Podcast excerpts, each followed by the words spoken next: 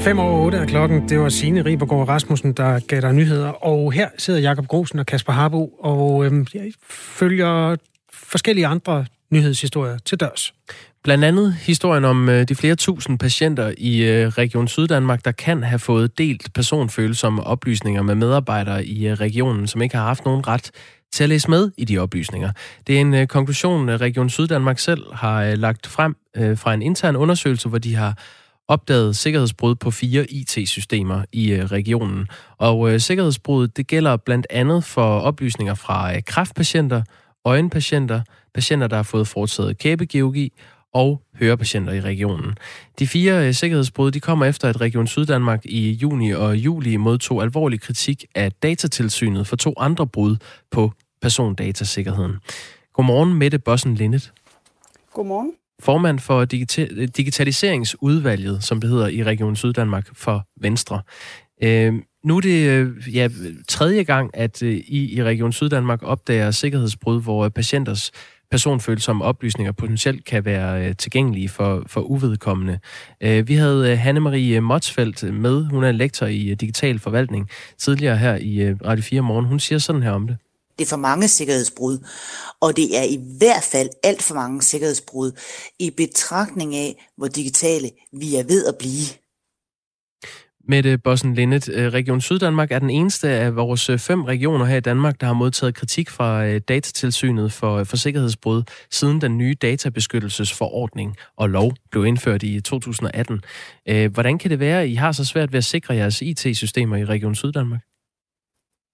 Jamen, jeg tror ikke, vi har meget svært ved den alle andre. Det er en kæmpe øvelse, det her, og der er stigende krav hele tiden. Men det er klart, som der også bliver sagt, at et hvert øh, sikkerhedsbrud er et sikkerhedsbrud for meget. Og det er også derfor, vi nu er gået i gang med, og det er derfor, vi har opdaget de her fire brud, at vi er gået i gang med at undersøge alle vores systemer og programmer øh, for potentielle brud. Og det er jo der, vi så har fundet de her fire. Hvorfor tror du så, at, at Region Syddanmark er den eneste region, der har fået kritik fra datatilsynet for sikkerhedsbrud? Nu ved jeg ikke, hvad den konkrete kritik går på. Øh, der er du nødt til at være mere specifik, hvis jeg skal kunne besvare det. Jamen, der var blandt andet en sag med, øh, med 800.000 øh, patienters, altså borgers øh, personoplysninger, som har ligget øh, potentielt tilgængelige for 30.000 ansatte i regionen. Det gjorde de gennem syv år. Der var datatilsynet ude med alvorlig kritik. Og så, øh, så har der været et tilfælde, hvor 365 gravide kvinders navne og personnumre lå tilgængelige for, for uvedkommende. Øh, det udløste også kritik fra, fra datatilsynet. Mm. Så det, det er to forskellige andre sager. Jamen, altså man kan sige, der, der kan være det, at i forhold til brudet, at brudet har været, men der kan også være i forhold til orienteringen af brudene. Altså hvordan øh, håndterer man brudene bagefter? Øh, orienterer man og underretter man de patienter, der er pårørte eller berørte af det eller ej? Øh, og det kan være det, de har, har kritiseret. Og der er det jo, at vi hele tiden prøver at lære af, hvad er det, vi har gjort forkert. Det er jo en ny forordning, det er en ny måde at arbejde på. Vi har ikke været vant til, at der har været så stramme krav, og derfor så skal vi jo hele tiden prøve at, at tilpasse os. Og jeg synes i virkeligheden, det her er et meget godt eksempel på, hvordan vi lærer af, hvad vi tidligere har oplevet. Altså de to brud øh, i foråret, eller det tidligt i 2020, øh, kommer sådan set, at dem opdager vi på baggrund af en anden offentlig øh, institution eller myndighed, der har et tilsvarende brud. Og vi går så vores systemer igennem, finder to brud. Og da vi finder de to brud, så sætter vi i gang i en mere systematisk undersøgelse af vores programmer, og finder så de her fire brud. Og det er klart, når man leder efter fejl og huller og mangler, så vil man også finde nogen desværre. Altså det kunne jeg jo håbe, man ikke gjorde, men, men der er jo en sandsynlighed for det. Øhm, og det er, jo, det er jo blandt andet på grund af den kritik, vi har fået fra datatilsynet. En anden ting, man også kan sige, det er, at datatilsynet har også været inde og fortælle, at når man har omkring 5-6.000 berørte, så er det for eksempel okay at underrette via pressen. Det har vi så gjort den her gang. Så vi bruger jo hele tiden datatilsynets kritik, råd og vejledning til at gøre os bedre. Hvor alvorligt synes du, det er, det her? Altså, at I har fundet fire uh, sikkerhedsbrud, altså, som gælder kræftpatienter, øjenpatienter, uh, patienter, der har fået foretaget kæbekirurgi, og så hørepatienter i regionen? Ja, man kan jo spørge sig selv, om man ikke hellere vil være borger i en region, hvor man hele tiden forsøger at gøre det bedre og bruge ny viden til at udbedre huller i sikkerhedsnettet, end det modsatte. Og i det lys, der tænker jeg sådan set, altså det er alvorligt, ja, men det er en meget lille teoretisk mulighed. Og vi snakker om, at det er medarbejdere i vores offentlige, altså i vores sundhedsvæsen, som skal have været inde og have haft, øh, har prøvet at tiltvinge sig oplysninger, som de ikke har skulle bruge i behandlingsøje med. Og det er en meget, meget lille teoretisk mulighed, og man skal have meget gode IT-kundskaber for at kunne komme ind. Men ja, altså som jeg startede med at sige, et hvert sikkerhedsbrud er et sikkerhedsbrud for meget. Ja, øh, nu siger du det her med, at, øh, at det vil have krævet øh, altså indgående kendskab til, til det her, ikke for at, at kunne finde frem til, til de her personfølsomme oplysninger. Jeres øh, IT-direktør i Region Syddanmark har sagt det samme i den pressemeddelelse, jeg udsendte. Han siger, at det vil kræve ualmindelig indgående IT-kendskab og umådelig held via gætterier for at finde frem til de her personfølsomme oplysninger. Og vi har øh, bedt øh, Peter Schneider-Kamp, som er professor i øh, datalogi ved SDU, øh, forholde sig til jeres egen beskrivelse af de her sikkerhedsbrud. Og han øh, siger mm. sådan her om det. Med udgangspunkt i det, som regionen har beskrevet i pressemeddelelsen, vil jeg sige, at det vil ikke være særlig kompliceret for en angriber med øh, viden om IT-sikkerhed at øh, øh, finde frem til de her netværksdrev, øh, så vil det være øh, barnemad. Det øh, er ikke noget, der vil tage mere end et par timer. Barnemad, siger han. Det vil ikke tage mere end et par timer, hvis man har kendskab og evnerne til det. Øh, det er altså professor i datalogi, der forholder sig til det. Øh, hvem skal vi tro på, når jeres egen IT-direktør siger, at det, det vil kræve indgående kendskab og umådeligt held? Jamen, de, jeg synes i virkeligheden ikke, de siger noget, øh, noget forskelligt artet, fordi øh, ham, der er, er, er professor i det, data, datalogi, han, han forholder sig jo til, hvis du har IT-kompetencer på et vist niveau, og du er dygtig inden for det her med IT, hacking, programmering og lignende, jamen så kan du måske godt finde men det er jo ikke det, vi taler om her. Her taler vi om medarbejdere i sundhedsvæsenet. Hvor ved du altså, fra, vi, at de, vi, de ikke har, kan have kendskab til, til sådan noget her? Det kan de da sikkert sagtens. Altså, men det er, det er et begrænset antal af vores medarbejdere, der har det, og jeg er nødt til at sige, at jeg har ikke nogen grund til overhovedet at tro, at vores medarbejdere, de har i sinde at gå ind og tiltvinge sig oplysninger, som de ikke skal bruge i behandlingsøje med. Jeg stoler sådan set på vores medarbejdere, og de har alle sammen, alle sammen ved ansættelse øh, tavshedspligt, eller erklæret, at de har tavshedspligt. Så derfor så kan jeg ikke se, hvad... Altså, i gamle dage, der gik man nemt forbi et, et kontorbord, hvor der lå øh, diverse dokumenter med personfølsomme oplysninger. Altså, der var det jo også kutume, at man ikke kiggede i, i dokumenter, man ikke skulle kigge i. I har jo ikke nogen lokning af det her. Altså, det vil sige, at man kan ikke gå ind og se, om der er nogle af medarbejderne, der har været inde og snage nogle øh, oplysninger, de ikke skulle ind og snage i, og nogle tilfælde har man faktisk kunne ændre i, i dokumenter. Øh, så hvad bygger du det på, når du siger, at du ikke tror, at der er nogen, der har været inde og gøre det? Det bygger på vores undersøgelse. Der har vi ikke nogen formodning om det, og så bygger det på en stor tillid til vores medarbejdere. Men det er rigtigt, altså der er ikke nogen lokning. Hvor mange mennesker har haft øh, personfølsomme data liggende tilgængelige for uvedkommende den her gang? Det har omkring 173.000, tror jeg. Det gælder 173.000 borgere, de her fire yes. læg? Det, er ikke, det behøver det ikke at gøre, men potentielt, rent teoretisk, så er der 173.000, der potentielt kan have haft data liggende, som nogle af vores sundhedspersonale har set, uden retmæssigt at skulle se det. Men Hvad altså, tænker du om det? Det er, jo, sige, det er jo mange øh, patienter. Ja, det er rigtig mange patienter. Og som jeg startede med at sige, et hvert sikkerhedsbrud er et sikkerhedsbrud for meget, men jeg er også nødt til at sige, at jeg har grundlæggende tillid til, at vores ansatte, de ikke snager i oplysninger, de skal, ikke skal snage i. Altså, vi har utrolig dygtige øh, sundhedspersonale, der er meget lojale over for den opgave, de har over for patienterne. Og det tror jeg også godt, at de syddanske patienter ved, at der er jo ikke nogen af vores medarbejdere, der har onde hensigter. Altså, så er de ikke hos os. I øh, har jo valgt at informere øh, øh, borgerne gennem en pressemeddelelse, I har lagt ud på regionens egen hjemmeside. Øhm, tidligere, ved, ved tidligere sager, der blev I også påbudt at underrette borgerne. Det var så i den sag med de 800.000 borgere, der havde haft øh, oplysninger liggende øh, tilgængelige mm. i, i syv år. Øh, der valgte de også at gå i pressen, fordi der var tale om så mange mennesker, der skulle øh, kontaktes. Øh, hvordan kan du føle dig sikker på, at de borgere, hvis oplysninger har været tilgængelige, får det her at vide, når, hvis de ikke får et personligt brev i deres inbox om, at, øh, eller e-boks et eller andet sted, hvor de får at vide, at deres oplysninger har potentielt været tilgængelige for, for uvedkommende? Det kan jeg heller ikke være sikker på, men der er vi nødt til at læne os op af, hvad datatilsynet de vurderer. Altså, de arbejder jo ikke med andet end det her. Øh, og de har tidligere vurderet, at når man har omkring 5-6.000 berørte, øh, jamen så er det okay med en underretning via pressen. Og så med 173.000, så tænker jeg, at det er okay faktisk at, at orientere via pressen. Også fordi det vil kræve en, en uforholdsmæssig stor indsats at gøre det anderledes. Særligt i forhold til, hvor teoretisk lille en sandsynlighed der er tale om. Ja, datatilsynet har meddelt jer, at man, øh, man godt må bruge pressen, og det, det med et citat, hvor de siger, at det, det sker på en måde, der sikrer, at de registrerede underrettes på tilsvarende effektiv måde, som altså hvis de fik et, et individuelt øh, brev. Øhm, vi har kun kunne finde den her pressemeddelelse øh, videreformidlet tre nichemedier i noget, der hedder version 2, DK Nyt og Computer World. Og så har Jyske Vestkysten lavet en artikel på baggrunden af den, som har fået under 1000 læsere online, og så har den også været i, i papiravisen. Øhm, tror du, det er en selvsvarende effektiv måde at, at informere om, end hvis I havde underrettet de her, nu siger du 173.000 mennesker med et brev i e-boks? Jamen, det er, ikke, øh, det er ikke op til mig og min vurdering, men altså vores ansatte i regionen, de læner sig op af datatilsynets tidligere vurderinger. Kunne man sende et, et brev ud i e-boks? Det tror jeg ikke, man kan, fordi vi har jo ikke... Altså, det ville netop kræve, at man var helt specifik på, hvem der præcis var blevet ramt af det her. Men kunne I ikke I kunne vel informere de her patienter om, at, at de potentielt kan være blevet ramt af det? Jo, det er rigtigt. Men jeg tror også, man skal tænke på, at hvis dig og mig som patienter i systemet fik et brev om, at vi potentielt var blevet ramt, så er der også et eller andet med, at hvis den risiko for at være blevet ramt er så tilpas lille, at, at, man, at der nærmest ikke er nogen risiko, jamen så, så er det måske øh, at tegne, tegne fanden på væggen, eller at gøre folk øh, bekymrede for noget, der ikke er, er behov for at være bekymret omkring. Men det ved I jo der, faktisk hvor... ikke, for I, I har jo ikke nogen lokning, så I ved faktisk ikke, om, om de er blevet øh, kompromitteret.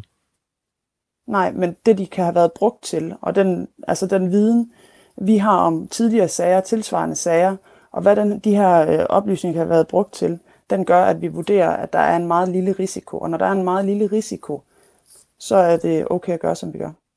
Det er jo, altså med, med sådan nogle øh, personlige oplysninger, så er der jo en, en risiko for, at en medarbejder kan eksportere dem og benytte dem i, til andre formål, som regionen ikke har kontrol over, for eksempel identitetstyveri. Øh, det er jo derfor, at, at sådan noget her er, er vigtigt at, at tale om. Øhm, Mette Bossen Lindet, som digi- øh, formand for Digitaliseringsudvalget i Region Syddanmark for Venstre, kan du så garantere, at der ikke kommer flere sikkerhedsbrud nu i din region? Nej, det kan jeg ikke garantere. Det tror jeg sådan set også, at, at der er stor forståelse for det er et, område, der hele tiden udvikler sig, øh, og der bliver stigende krav, og det, der var okay for 10 år siden, og hvor de her, nogle af de her aftaler er blevet indgået, det er ikke længere okay i dag, og det er jo derfor, vi løbende går aftalerne igennem, forsøger at opjustere, sætter penge af til det her, laver strategier, har nedsat et udvalg og gør alverdens initiativer, fordi der løbende bliver flere og flere øh, krav til området. Men jeg kan ikke garantere, at der ikke vil komme nogen øh, fremover.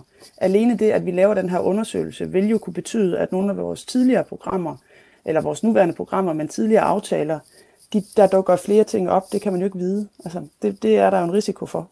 Hvis man nu sidder her som en af de 173.000 øh, potentielt berørte borgere i Region Syddanmark, altså en mm. patient på, på kræftafdelingen, eller øh, øjenpatient, øh, hvis man har fået foretaget kæbekirurgi, eller man er hørepatient i Region Syddanmark og hører det her, hvad er så din øh, besked at man stadig kan være tilfreds og tryg som patient i Region Syddanmark.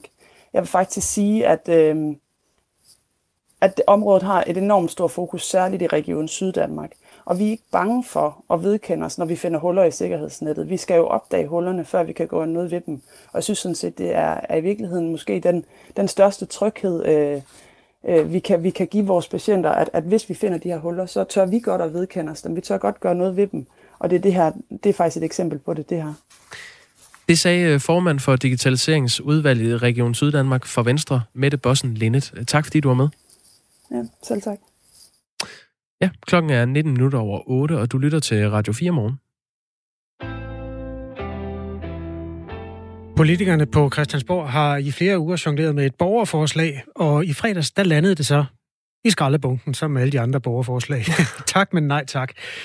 Øh, det var et særligt interessant et, for det var virkelig en balancegang. Skal det forbydes med religiøs eller rituel baggrund at omskære små drengebørn? Ja, mente forslagstilleren. Nej, mente i den sidste ende Socialdemokraterne og Venstre. Og så er der så flertal for, at tingene skal blive ved med at være, som de øh, hele tiden har været. Mm. At det må man gerne. Det, som nogen har hæftet sig ved, er, at øh, øh, statsminister Mette Frederiksen adresserede den her øh, ret til at omskære små babyer til jøderne, og kun jøderne. Ikke til muslimerne, selvom de også omskærer. Og der er 7-8.000 praktiserende jøder i Danmark. Der er 300.000 muslimer i Danmark. Ja. Det har øh, satiremediet Rokokoposten også øh, faldet over. Har du set det? Nej.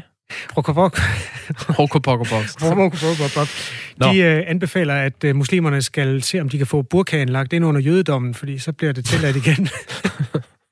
og jeg så i øh, kommentarfeltet nedenunder, at alle synes i øvrigt også, at hvis man kunne få det der med at ryge hash øh, lagt ind under jødedommen, så ville det måske også blive tilladt. Oh, den lakrids. Ja, men det er selvfølgelig det. Men det er jo også... Altså, det er jo satire. Det kalder lidt på alligevel, at man leger en lille smule med det. Fordi den balancegang, der har været i det her, det er jo, altså trumfer religion videnskab. Det er åbenbart et ja. Trumfer pigerne, drengene, fordi pigerne må ikke omskæres. Mm. Trumfer jøderne, muslimerne. Ja. Alle de spørgsmål der, de blaffer jo i vinden. Og det er jo så dem, man kan sige, alle partier, der har meldt klart ud i den her sag, de har taget stilling til dem. Så er der et parti, der ikke har taget stilling endnu, og dem skal vi tale med øh, kvart i ni. Det er Radikale Venstre, som på den ene side mener det ene, og på den anden side mener det andet. Den tager vi om 25 minutter, omskæringsdebattens sidste slag med halen. Nu skal vi høre en øh, lyd fra en kort video, som øh, kan være ubehagelig at, at høre. Det er lyden, der er det vigtige her. You want me to beat your ass up, man? Crazy bitch motherfucker looking like a fucking ugly woman. Bitch ass, man. I'll fuck you up, Sindssyg killing smadrer dig. Peace. Det er en video, TV2 er kommet i besiddelse af. Den viser en ældre dame. Hun ligger i sit eget hjem, og den er filmet af den mand, der også taler her. Han tror hende med både det ene og det andet. Og hun reagerer ikke, for hun er dement syg, og har derfor ikke øh, på nogen måde altså simpelthen åndsnærværelse til at forholde sig til det, han siger. Men det har alle mulige andre, og nu hvor TV2 har fået kendskab til den, er diskussionen selvfølgelig, hvorvidt man kan have sådan et menneske ansat til at pleje de helt svage medborgere. Øhm, Mette Lene Jensen er byrådsmedlem i Helsingør Kommune for Venstre og formand for det lokale omsorgs- og sundhedsudvalg. Godmorgen. Godmorgen. Hvad var din reaktion, da du hørte den her optagelse første gang? Um, det, altså, det var forfærdeligt. Uh, det er jo ikke... Altså, det, altså, det, det er jo ud over øh, alt sund fornuft, at man øh, kan opføre sig sådan. Det, ja, altså, mere er der jo ikke at sige til det. Det er jo et afstumpet menneske, der kan op, opføre sig sådan.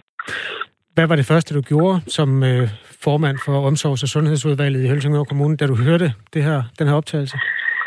Jamen, jeg gjorde ikke så meget, fordi der var jo allerede handlet. Øh, jeg blev bekendt med det øh, fra øh, kommunaldirektøren der, og direktøren på området, der fortalte mig om sagen, og den havde, var rullet en, en, en måneds tid før, hvor lederen i det øjeblik, hun blev kontaktet af politiet, at øh, de var kommet i besiddelse af, af videoen, straks kaldte medarbejderne ind og afskedede ham, altså bortvist ham øh, med det samme.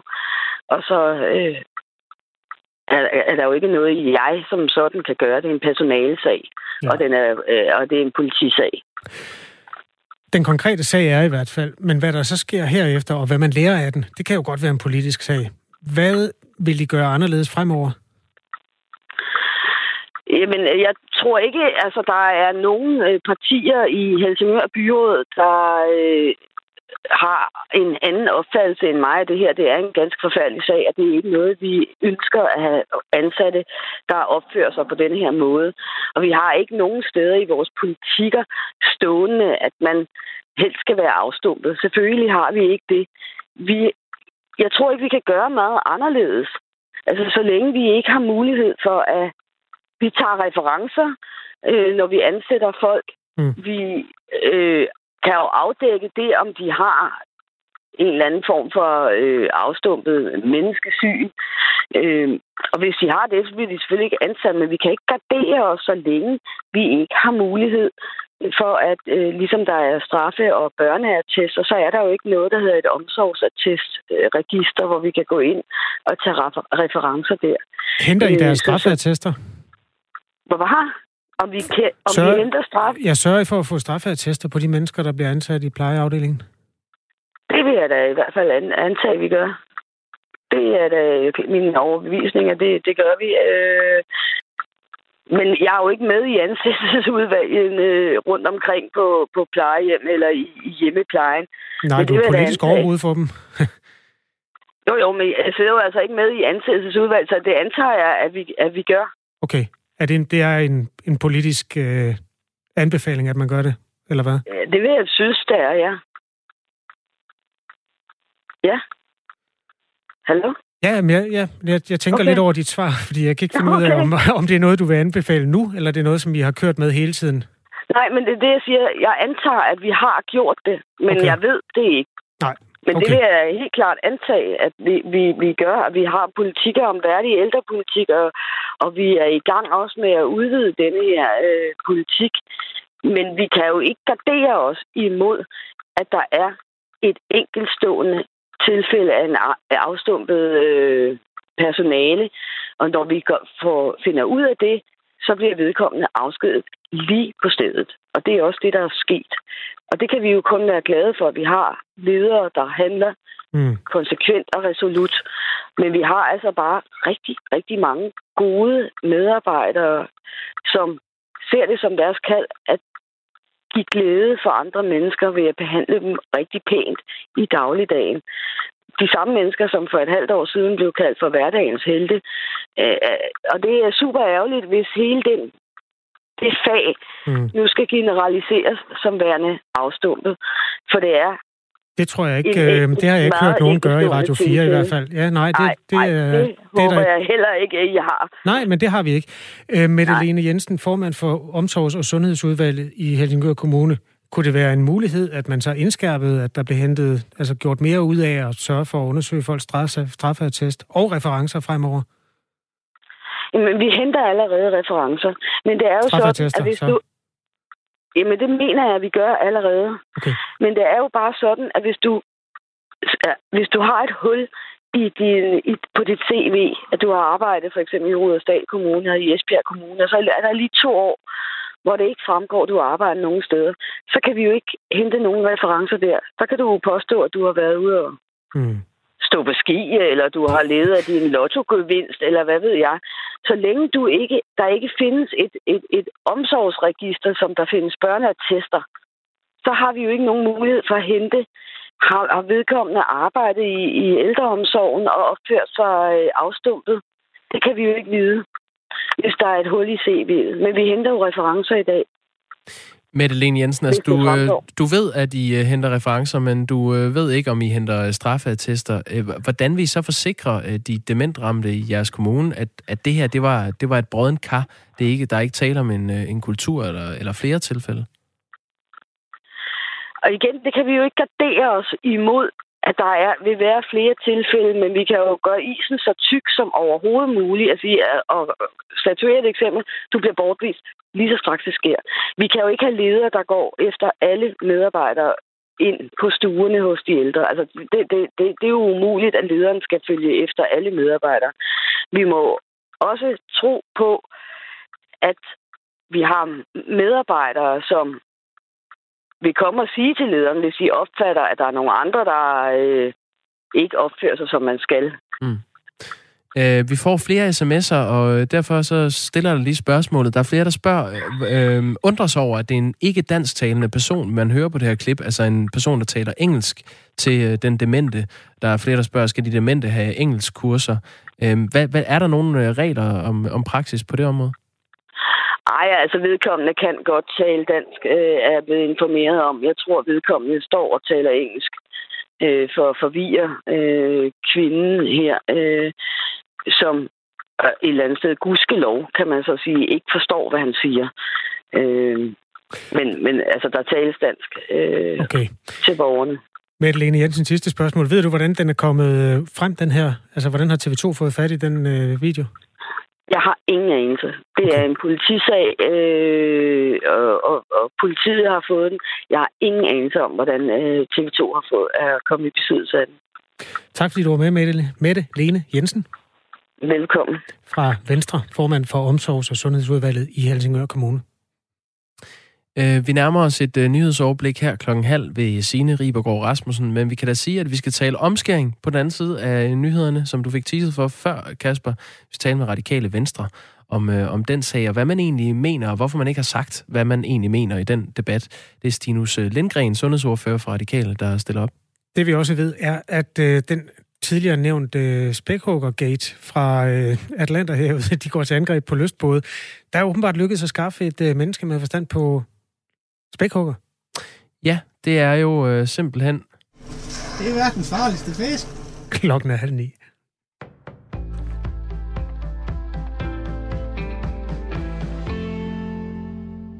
En række ordfører fra regeringens støttepartier kritiserer statsminister Mette Frederiksen for at give sine minister for lidt råderum, det skriver Berlingske. Eksempelvis siger Anne Valentina Bertelsen, der er folketingsmedlem for SF, at hun oplever en umyndiggørelse af de enkelte ministre. Jeg oplever, at tingene er styret af statsministeren på et niveau, hvor ikke engang ministerne selv rigtig får at vide, hvornår ting på deres område skal ske. Det er meget frustrerende for os som ordfører reelt ikke at kunne forhandle med en minister, og ikke engang kunne få at vide, hvornår en minister regner med, at tingene sker, siger hun. Henning Hyllested, der er folketingsmedlem for Enhedslisten, han peger på et konkret eksempel. Det handler om, at han ikke kunne få transportminister Benny Engelbrecht til at sætte en dato på de kommende forhandlinger om en infrastrukturplan. I Berlingske udtrykker en række andre folketingsmedlemmer fra støttepartierne at have samme oplevelse. Det har ikke været muligt for avisen at få en kommentar fra Mette Frederiksen. Kinesiske investorer har købt sig ind i en række danske teknologiselskaber, som kan blive nogle af de fremtidige vindere inden for energi, mobiltelefoner og audioudstyr. Det viser en kortlægning, som Jyllandsposten i samarbejde med erhvervsdatabasen BIQ har lavet af kinesiske ejerandele i danske selskaber. Henrik Møring har mere. 365 danske selskaber har investorer med base i Kina og Hongkong i ejerkredsen, viser opgørelsen. Kortlægningen afslører også, at teknologi er den største enkeltkategori med lidt over en fjerdedel af selskaberne. Kinesiske investorer er blandt andet ejere og medejere af danske virksomheder inden for brændselsceller, energiløsninger, kameralinser og robotter. Det har vagt hæftig debat i Europa, at kinesere har overtaget vigtige teknologier og infrastrukturselskaber.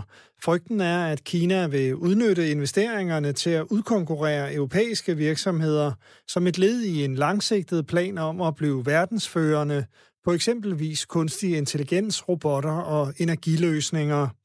Eksperter og erhvervsfolk advarer mod at lade kinesere løbe med fremtidens vækstteknologier – for 10 år siden jagtede man nærmest kinesiske investeringer, men nu må vi sige, at der er nogle områder, hvor vi skal være varsomme, for det er en global magt med et andet værdisæt end os, siger Jonas Parello Plesner, direktør i tænketanken Alliance of Democracies til Jyllandsposten.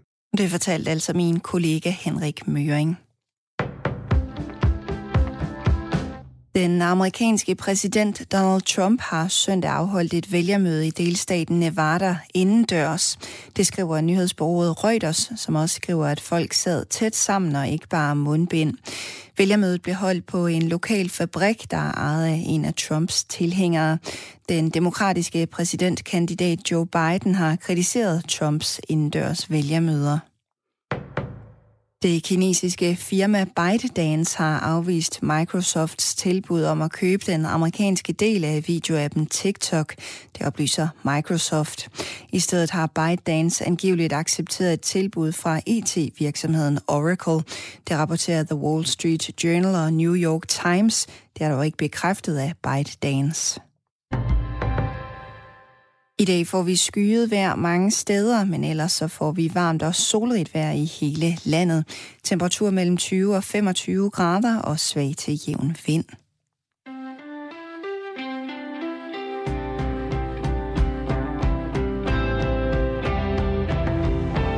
De øh, demente slader ikke, når de bliver udsat for grænseoverskridende adfærd fra øh, mennesker i ældreplejen, så ingen ved rigtigt, om det sker meget, eller det kun sker den ene gang, som TV2 kom i besiddelse af. Det var et interview, vi havde før nyhederne, og øh, en af vores lyttere er tømrer og har en kone, som er sociohjælper. Eller han har formentlig kun den ene kone, og hun er sociohjælper. Og, øh, skriver tømmeren, hun skulle vise straffeattest, men altså ved ansættelsen forstås. Men man kender jo ikke folks indre dæmoner. Ligesom at hvis du spørger DR og andre medier, er deres chefer nogle hyggelige nogen, lige med undtagelse af dem, der selvfølgelig misbruger deres position til seksuelle, yde, seksuelle ydelser fra de unge damer, skriver tømreren i den her sms. Tak for sms'en, tømmeren. Øh, Jens skriver, det mest skræmmende er, hvor meget der foregår uden at blive opdaget i ældreplejen. En tredje skriver, godt man er mand. Vi får sjældent plads på et plejehjem. Ja, lad os lægge den der. Det er sms'er, og tak for det hele. Det er på 1424, det foregår. Start beskeden med R4, mellemrum, efterfulgt af din øh, besked.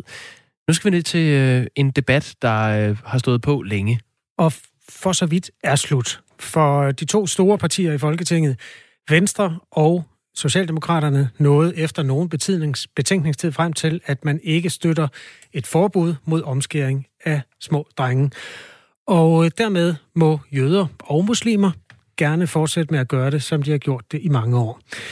Øhm, det, der er den sidste, øh, hvad skal man sige, last man standing i den her debat, det er Radikale Venstre, fordi Radikale er det eneste parti, der ikke har meldt ud, om man synes, der skal være en aldersgrænse for omskæring eller ej. Altså, som sagt har Socialdemokraterne og Venstre sagt, øh, at der er ikke noget, man, det kan man ikke forbyde.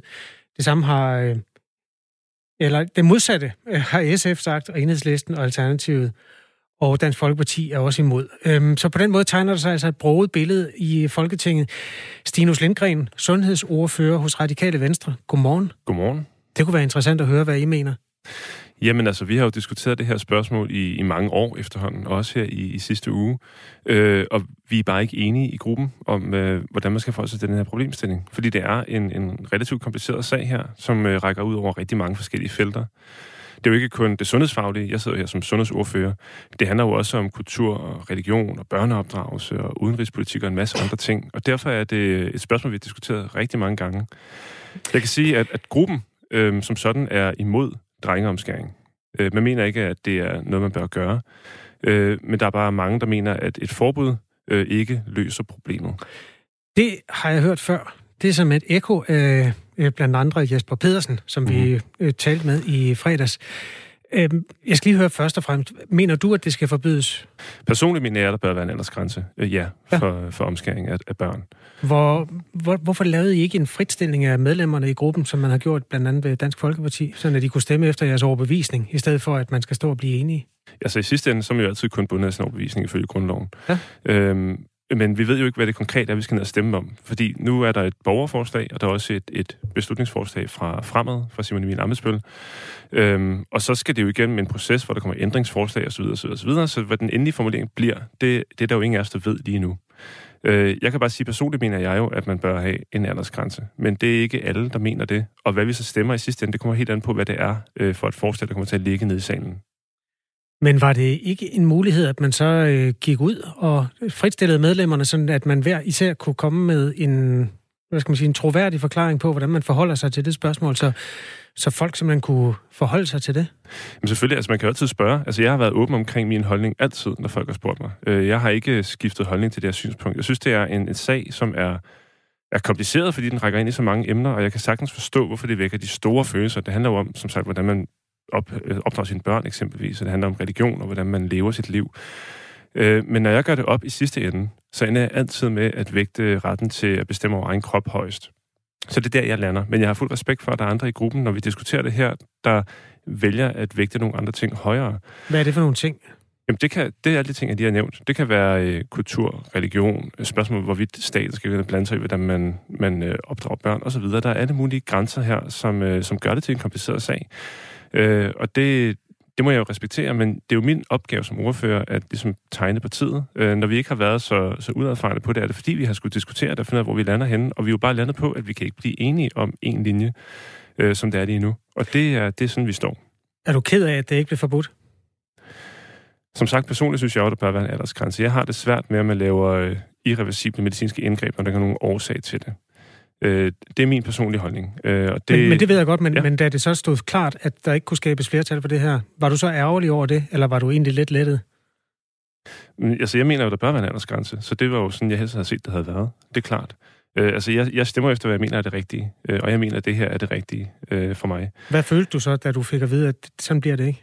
Jeg må indrømme, jeg var ikke særlig overrasket. Øh, det havde jeg lidt fornemmet i, lang tid, øh, at det var nok der, det endte, at øh, både Socialdemokraterne og Venstre ville ende med at stemme imod øh, en aldersgrænse. Så på den måde var det ikke en stor overraskelse. Men det ændrer ikke på, at diskussionen indad til kan være, kan være kompliceret nok, og det ved jeg jo ikke er kun noget, der skal i vores parti. Det er jo alle partier, der har de her diskussioner. Mm. Øhm, hvorfor var du egentlig ikke overrasket over, at Socialdemokraterne endte, hvor de gjorde? Altså, når man færdes, hvor jeg jo gør, så hører man jo rygter om, hvordan, øh, hvordan stemningen er i de forskellige partier. Så på den måde var det ikke den store overraskelse, der blev meldt ud her i, i sidste uge. Det vigtigste, nej, vægtigste, tror jeg heller, jeg vil sige, det vigtigste argument, som er blevet brugt, det er øh, nazi-kortet, havde han sagt. Altså, argumentet, at efter nazisternes Mm. øh, forfølgelse af jøderne, så står vi simpelthen øh, med en forpligtelse, som vi allerede øh, efter 2. verdenskrig gik ind på, og den kan vi ikke fravige nu. Anerkender du det argument, at man ikke kan være jøde i Danmark, hvis man ikke må omskære små drengebørn? Altså, der med at sige, jeg synes, at den der argumentation, som drager paralleller tilbage til, til nazismen, synes jeg er, er helt forfejlet. Øh, for mig så handler det her om, om retten til egen krop, om retten til selvbestemmelse. Øh, og det synes jeg er, er vigtigt. Vi har selvfølgelig en forpligtelse til at passe på vores mindretal i Danmark, det er klart. Men vi har også en forpligtelse til at passe på vores, vores børn og alle vores andre borgere. Det er jo, det er jo sådan, det vores samfund er og bør være. Øh, jeg har så også hørt, som alle andre, at der er blandt andet øh, øh jødiske trosamfund, der mener, at det vil betyde, at de ikke kan leve i Danmark. Og det skal man selvfølgelig også lytte til at tage alvorligt. Øhm, omvendt kan jeg jo også høre fra andre jøder, der skriver til mig, at det mener de ikke er, er en nødvendig konsekvens. Øh, at der også er en bevægelse internt i deres, øh, i deres religion. Det her er jo ikke en debat, der er unik i Danmark. Det er jo også vigtigt at huske, at det er en debat, der kører i rigtig mange lande. Øh, og der er jo paralleller dertil også. Øh, og man kan jo se, at der er en bevægelse i gang i hele verden imod, at det her det er noget, man godt nok har gjort i lang tid. Men bare fordi noget er gammelt, betyder det ikke nødvendigvis, at det er noget, vi skal blive ved med at gøre. Mm, hvis det ikke vil hjælpe at lave forbud om omskæring af drenge, hvordan kan det så hjælpe pigerne, spørger Henrik. Med reference til, Ja, altså det ja. sms, der er kommet med reference til, at det er forbudt at omskære piger. Ja, ja der, øh, der havde man jo også... Altså, jeg synes, de to ting er for mig at sige stadigvæk forskellige. Men ikke desto mindre, da man lavede forbuddet imod, imod øh, pigeomskæring, der, øh, der var der jo også en debat om, hvorvidt det bare ville flytte problemet ud af landet. Og det har jo tydeligvis ikke været tilfældet øh, i nogen stor grad, så vidt jeg ved. Øh, der har været enkelte sager, og det er det. Så det har jo virket. Jeg kan jo også håbe, man kan jo håbe, at den her debat, bare der vi snakker om det, og man kan se, hvor partierne ligger, og man har alle argumenterne fremme, gør, at der, der er noget selvreflektion i nogle af de miljøer, der laver omskæring, så man måske kan nå frem til nogle andre former for ritualer. Jeg har fuld respekt for, at der er nogen, for hvem det her betyder rigtig meget, for hvem religion betyder rigtig meget, og øh, hvor omskæring er en del af det. Mm. Ikke desto mindre kan man jo se, også i, i det jødiske samfund, at der er en, en lille godt nok, men trods alt en gruppe, som begynder at lave alternativer til, til det her ritual. Øh, og man kan håbe på, at det her sætter gang i en refleksion om, hvorvidt man kan gøre noget andet, hvor man kan bevare sin kultur, men ændre på den konkrete form for det her øh, ritual. Stinus Lindgren, øh, sundhedsordfører hos Radikale Venstre. Det er blevet udlagt på tre forskellige måder, den her øh, politiske debat. Mm. Og nu skal du sige, hvad for en af de her tre sætninger, du synes, der er den værste. Religion står over videnskab, piger står over drenge, jøder står over muslimer. Altså helt personligt hælder jeg nok til den, den første som den værste, religion står over videnskab. Jeg mener jo, at vi må, vi må se på fakta, vi må have et, et moderne samfund, hvor man selvfølgelig skal have ret til at tro på det, man vil. Øh, men, men religiøse love kan ikke stå over samfundets love. Du har sagt, at øh, du er tilhænger af, at man går ind og regulerer det her, simpelthen med et forbud mod at skære de helt små. Hvad vil du gøre fremover for at forfølge den overbevisning? Altså nu har vi jo som sagt en, en, øh, en behandling her i salen, hvor vi skal debattere det og, og stemme om det. Også selvom udfaldet jo nok ikke er så overraskende, som når man ser på, på tallene, som de er i dag. Og hvad der så sker efterfølgende, det må vi jo se. Altså om det bliver genfremsat på et tidspunkt, eller, eller hvad der kommer til at ske, det ved jeg ikke. Men som jeg sagde før, jeg kunne da håbe på, at hele den her debat vækker til noget refleksion i de miljøer, hvor, hvor omskæring er en, en del, integreret del af det. Øhm, så de måske kan komme på nogle andre måder at gøre det på. Som sagt, her kan man se, at det sker andre steder, også inden for de jødiske øh, trosamfund. Så det er jo ikke umuligt. Altså, religion kan selvfølgelig ændre sig. Det har vi jo set talrige eksempler på, så selvfølgelig kan man også ændre en religiøs praksis. Kunne du starte med at reformere dit eget parti, eller lave en bevægelse derinde, for, så I måske kunne, kunne finde en, en fælles holdning til det? Men det er jo ikke sådan, det fungerer. Øh, det her spørgsmål handler jo ikke, det er jo ikke når, ligesom, når vi skal forhandle, hvad ved jeg, udbetaling af feriepenge eller andet. Det her, det er noget, som hvor den enkelte har en eller anden overbevisning om, hvad der er det rigtige, hvor grænsen går. Jeg kan argumentere for min, mit synspunkt og lytte til de andre, men jeg kan jo ikke tvinge folk til at stemme på en måde, som går dem imod. Det er jo ikke sådan, demokratiet fungerer. Det er ikke sådan, vores parti fungerer. Vi har en åben debat om det her. Det har vi haft i mange år. Øh, Det her er jo op på vores landsmøder jævnligt, øh, så det er, jo ikke, det er jo ikke en debat, der er ny for os. Så jeg kan jo ikke få, få partiet til at makke ret. Det, det hverken kan eller vil jeg. Jeg kan jo bare argumentere for mit synspunkt, ligesom andre kommenterer for deres. Marie Krav har jo sagt, at hun er færdig i, øh, i DF, fordi hun netop ikke støtter et forbud, hvilket øh, Dansk Folkeparti-gruppen gør. Mm. Har du haft sådan en overvejelse i forhold til radikale venstre, når du er uenig med partilinjen? Nej, det har jeg ikke. Det Hvorfor har jeg ikke? Men jeg kan ikke se, hvorfor jeg skulle det. Altså, vi, som, nu ser du enig med partilinjen. Vi har jo som sagt ikke en partilinje, fordi vi ikke er enige i, hvad der er den rette løsning på det her problem. Øhm, vi har diskuteret det, øhm, og folk er uenige. Øh, og sådan er det jo i politik, og det synes jeg egentlig er, er fint, at vi kan håndtere det. Så det, det er ikke en tanke, jeg har gjort mig overhovedet. Men sag, sagde du ikke, Stinus Lindgren, indledningsvis, at der var en, en sådan overvejende øh, holdning til, mm. at der ikke skulle være et forbud? Jo, det er det, jeg siger. Altså, ja. jeg kan jo ikke referere fra, fra lukkede møder. Jeg kan jo ikke sige, hvem der mener hvad. Jeg kan bare sige, at flertallet mener, som sagt, at man ikke bør omskære. Men de fleste mener så også, at, at en aldersgrænse ikke vil løse problemet, eller i hvert fald skabe flere problemer, end det løser. Øh, men jeg står ikke alene med mit synspunkt heller. Øhm, og det er altså med, at man bør stemme for en aldersgrænse. Så vi er jo enige om, hvor man skal, hvor man skal lægge sig på det her spørgsmål. Stinus Lindgren, tak skal du have. Så tak. Sundhedsordfører hos Radikale Venstre, som altså ikke har nogen partilinje i forhold til det nu forkastede øh, potentielle lovforslag om et forbud mod at lave religiøs omskæring. Nu skal vi til en anden historie. Det er noget højst usædvanligt, der sker ud for Spaniens kyst øh, lige i øjeblikket. Det er spækhugger, der angriber lystbåde. Te está dando, te está dando. Rompió el timón. Rompió el timón. Hijo de puta. Det er øh, flere gange øh, oplevet, at øh, spækhugger angriber både, altså lystbåde, øh, og ofte med øh, store materielle skader som resultat. Der er ikke nogen mennesker, der er lidt overlast endnu. Og det her, det sker både i øh, Nordspanien ud for Galicien, tæt på Portugal, og så sker det ved Gibraltar-strædet, altså ned mod Marokko øh, under Spanien. Og øh, der er flere udsatte sejlere, der melder om op til ni spækhuggere, som simpelthen cirkler rundt og, øh, og rammer direkte ind i øh, deres fartøj. Øh, godmorgen, Lars Skov Olsen. Godmorgen. Kurator på Den Blå Planet, og du ved et og andet om det her store øh, dyr. Øh, nu spillede jeg lidt lyd for nogle spanske lystfiskere, som øh, har oplevet det her, at en spækhugger 15 gange svømmer ind i deres øh, lystjagt og, øh, og faktisk ender med at ødelægge den. Hvorfor tror du, de gør det, spækhuggerne? Altså, mit gæt, og det kan jo kun være et gæt, det er, at øh, de har simpelthen en fest. De synes, det er sjovt at ødelægge båden. Og øh, sådan ni store spækhugger, de kan jo gøre noget ved det. Sådan en spækhugger kan bare op til 9 ton, så hvis de begynder at slå til roer og skruer og sådan noget, så går det i stykker. Og hvis den familiegruppe har fundet ud af, at det er rigtig sjovt, øh, så er det jo sådan noget, de bedriver. Der er sikkert masser af mad i området ved Gibraltar i øjeblikket af tunfisk, så de er nok hurtigt færdige med at gå på jagt med dagens pligter, og så, ja, så skal man ud og lave det sjov. Men er det, det, det er, er, det, er det normal adfærd?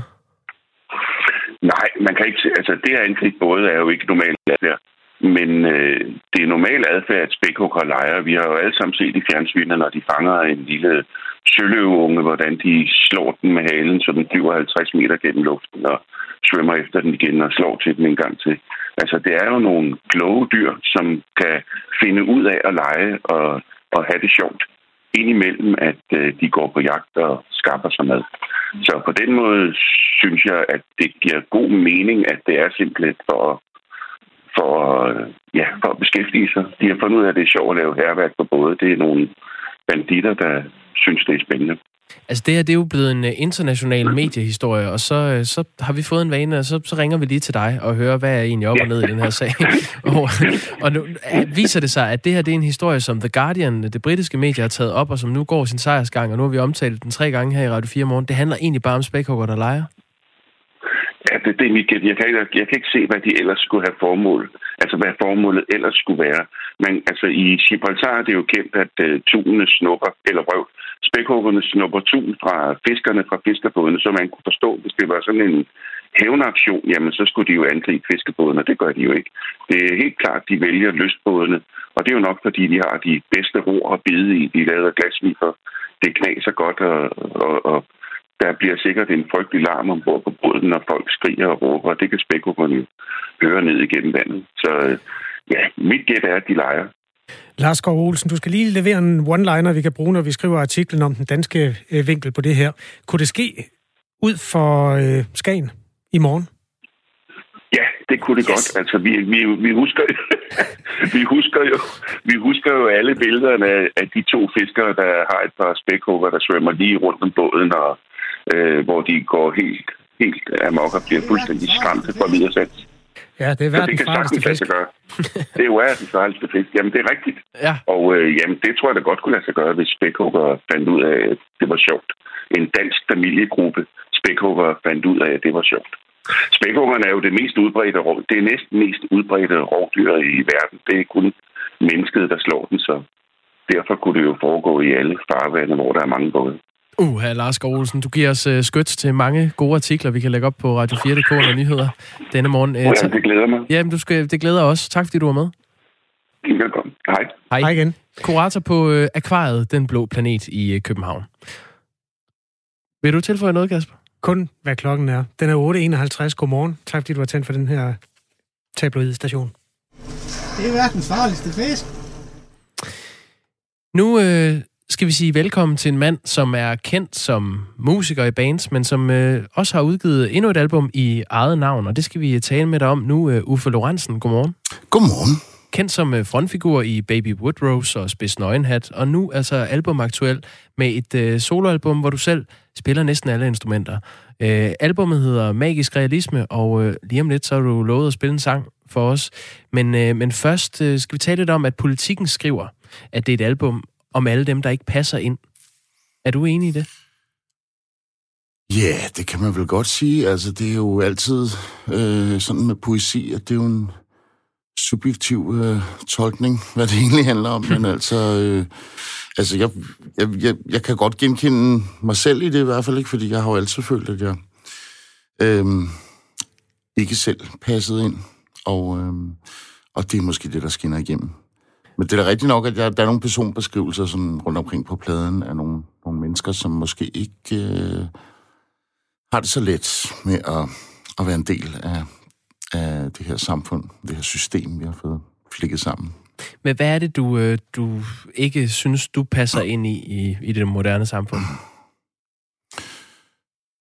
Åh, oh, men altså, hvor lang tid har vi? Ja, et par minutter. Øh, jamen altså, øh, det ved jeg ikke. Jeg, jeg, jeg tror, jeg har oplevet mit liv som sådan øh, en lang øh, boksekamp, hvor jeg, hvor jeg kæmper for min egen overlevelse. og øh, det gør jeg så stadigvæk. Øh, og lige nu i allerhøjeste grad sådan rent økonomisk og øh, i forhold til de her restriktioner, som, som er på, øhm, øh, på live-koncerter og sådan noget. Så... Øh, hvad, hvad er egentlig normalt i dit liv, uh, Uffe Lorentzen? Hvis man følger dig udefra, så, uh, så virker du som en, en mand, der uh, altid har levet en eller anden form for rockstjerne-tilværelse. Jo, men det kommer også an på, hvad man mener med det, ikke? Det lyder så klichéfyldt rockstjerne, ikke? Altså, det er jo... Det, altså, Rock and roll. En, en ting øh, er måske, hvad jeg forestillede mig, øh, da jeg var 14 år gammel. Øh, og det liv, jeg lever i dag, er, er noget helt, helt, helt andet jo. Så, øh, så det, det er svært at svare på, altså. Jeg ved ikke, hvad du mener med rockstjerne jo. Nej. altså, altså jeg, jeg, jeg synes, det er svært at stå op her, fordi jeg skulle være herinde klokken 9, ikke? Jo. Lidt i 9. Det synes jeg er svært. Ja, men vi altså, har lagt dig så sent som muligt op ja. mod klokken 9. Jamen, tak for det. Ja, men selv tak. Vil Bare du for at tage et eksempel. lad, os, øh, lad, os, lad os høre, hvordan det lyder. Øh, du har du vil spille en sang på pladen, der hedder Livet skriger. Øh, vil du sige noget om den inden? Øhm, ja, altså, hvad skal jeg sige om den? Jo, jeg var, jeg, jeg, den, den her plade er jo skrevet øh, sidste sommer, øh, i en periode, hvor jeg ikke har noget fast sted at bo, så jeg øh, nåede at bo i syv forskellige lejligheder i København hen over den sommer der. Og øh, der skrev jeg nogle sange øh, i hver lejlighed, og øh, levede i en taske, øh, dybest set. Og øh, på et tidspunkt, der boede jeg på Amager, og øh, der var jeg ude at gå en tur, lige da jeg var flyttet ind der, og havde tre uger, jeg kunne bo der. Og øh, så så jeg det her hus, som havde en masse øh, vinduer, som var, var tændte eller slukkede. Og så tænkte jeg, at det kunne egentlig være fedt at, at skrive en sang om sådan et lille dukkehus, hvor der bor en masse forskellige skæbner inde bagved de der vinduer. Så øh, det blev så til den her, der hedder Livet skriger. Take it away.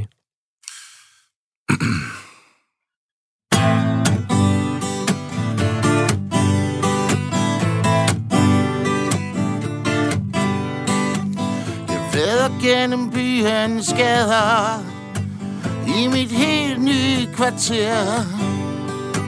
Kigger ind i alle jeres kasser Og drømmer om, hvad I må laver der.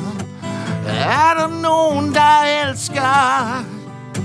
Eller keder sig ihjel. Er der nogen, der føler ensomheden Ligesom inde i mig selv. Hvor livet skriger. Ja, livet skriger i min sjæl. På hjørnet står en mand og græder. Men han har mørke solbriller på. Så ingen vandre folk kan se At han er ved at eksplodere indeni Med katastrofer, der vil knuse en vær Men det er som om han kæmper for sit liv. Og ingen andre vender sig om. Alle går bare forbi Mens livet skriger.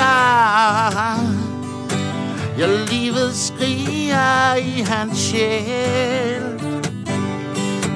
Jeg ser en kvinde i en lejlighed. Hun taler som om der aldrig er nogen Der nogensinde hører efter. Hvad det egentlig er, hun siger.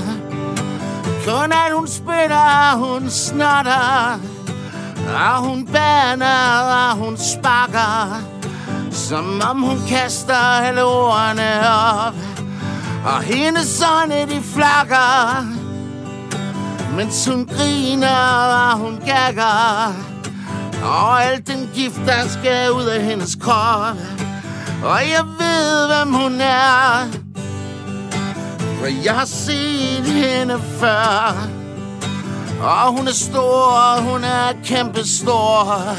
Selvom hun ser lille ud For livet skriger.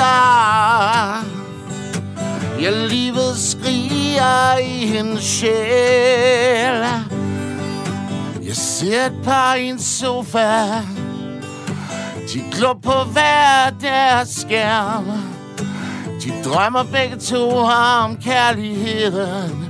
For de har glemt, hvad det er?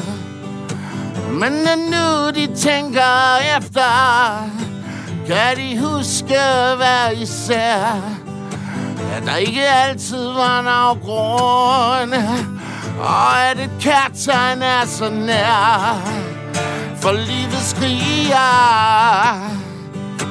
Ja, livet skriger i deres sjæl. Og når jeg dør, så håber jeg At jeg vil huskes for min sang. For at jeg gjorde mit bedste Og ikke for dem, jeg gjorde ondt. For at jeg var en, der altid søgte ud fordi jeg aldrig kunne finde hjem Når livet skriger. Når livet skriger i min sjæl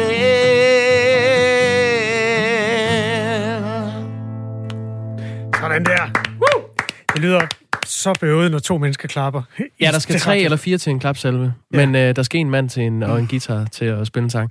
Uh, Uffe Lorentzen med sangen Livet skriger fra albumet Magisk Realisme. Det der par, der sidder og glor ned i hver deres telefon, er det noget, du tror, der kommer til at sætte et præg på vores måde at være mennesker på i mange år? Ja, det gør det jo. Altså, det er jo, det er jo sådan, det er jo sådan, det er, kan man sige allerede, ikke? Så... Jeg tænker bare, kommer der ikke en eller anden dag, så, er der en, så kommer der en Uffe Lorentzen ind i vores allesammens kollektive stue og siger, tag lige de der telefoner væk. Og så lægger jo, væk. altså, jeg, jeg, jeg går sådan og drømmer om sådan en eller anden modreaktion, hvor der er nogle unge mennesker, der siger, vi gider ikke jeres kunstige skærmverden.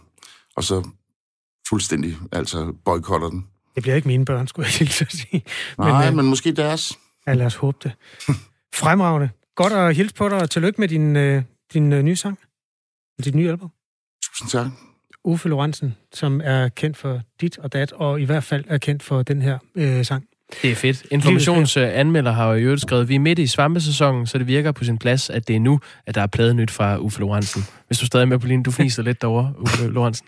Ja, ja. Altså, hvad skal man sige til det? Ja, du behøver ikke sige noget. Det er ikke derfor, man udgiver plader i efteråret, eller i foråret, eller i sommeren, eller... Nej. Men tak, man, fordi du er er klar. Jamen tak, selv tak, og godmorgen. Godmorgen.